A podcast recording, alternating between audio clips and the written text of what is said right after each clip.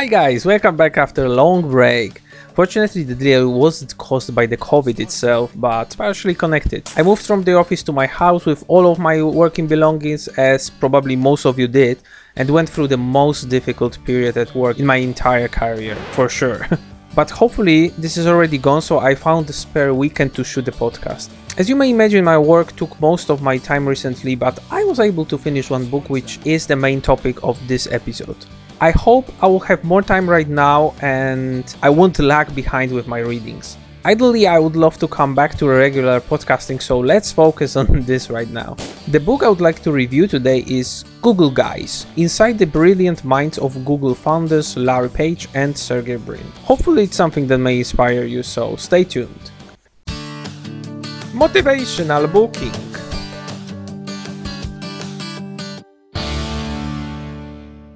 You may think this is the biography of two most powerful people of the internet, but it's only partially true.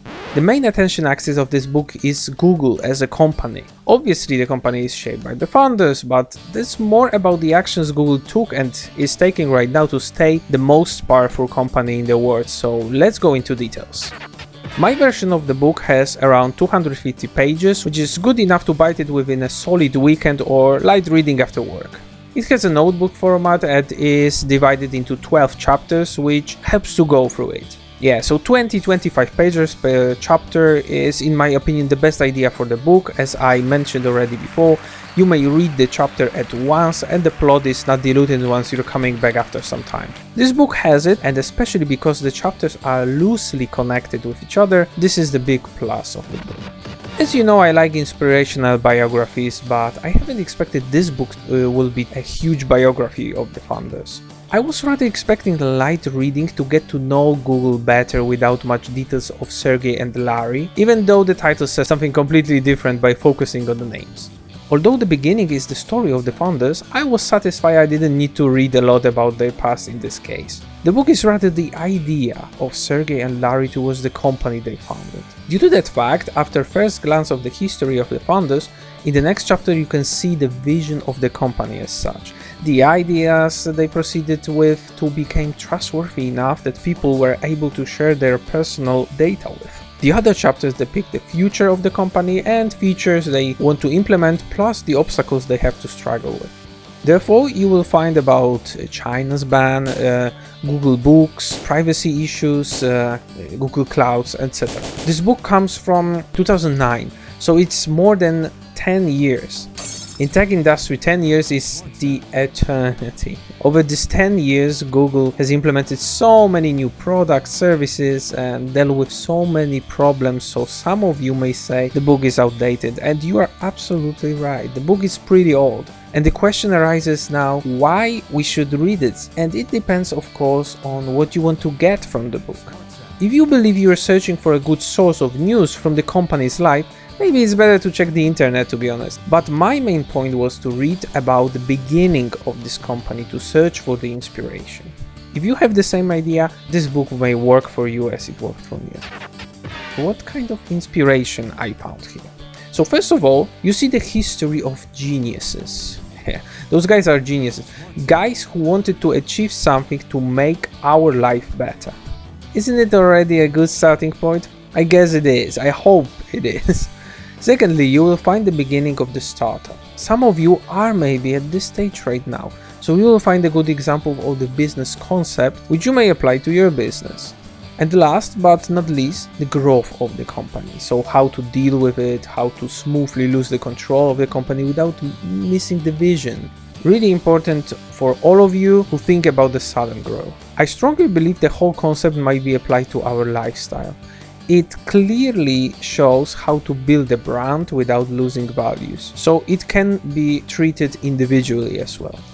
Some of you may say that Google became too big to compete and became a monopolist on the market of web browsers. The word Google became a verb we use to search in the internet. It makes this statement even stronger, but don't forget it's not required from us to use it. There's plenty of other browsers. The thing is, we use it because it became simple over the whole existence of it. You might not know this, but the main web page cannot have more than 28 words. Yeah, It may vary from language to language, but it became stable as one of the company's core values. Yeah, you may right now open it and count it on your screen and check how simple the main page is.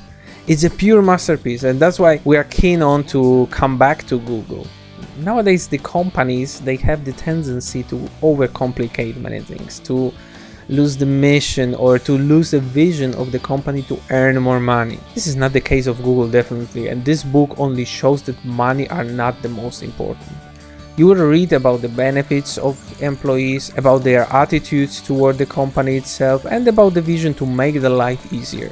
Many of you probably know about Google Glasses, cars without drivers. Yeah, Google Maps is a good example of the service that helps us every day, and to be honest, I can't believe life without it.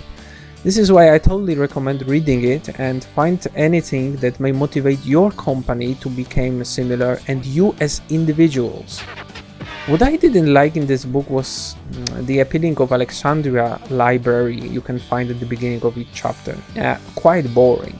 Some of the chapters were too detailed, but maybe it's just me being annoyed. This is also a reference to the projects that were not successful, which is of course pretty obvious and good and cannot be omitted, but it's too much concentration on them, in my opinion. The book is written in a nice language, but yeah, at the end it drags a bit. I believe it's mostly for people who are inside the tech world to understand the nitty-gritty of this industry, which may be a bit boring for the others. Due to those pros and cons which we have on the scale, I have rated the book as 7 out of 10. It's not the book you can't stop reading, but on the other hand, it's a good source of information, and I recommend it for everyone who wants to know more about this tech giant and for those who want to apply those strategies to your personal life.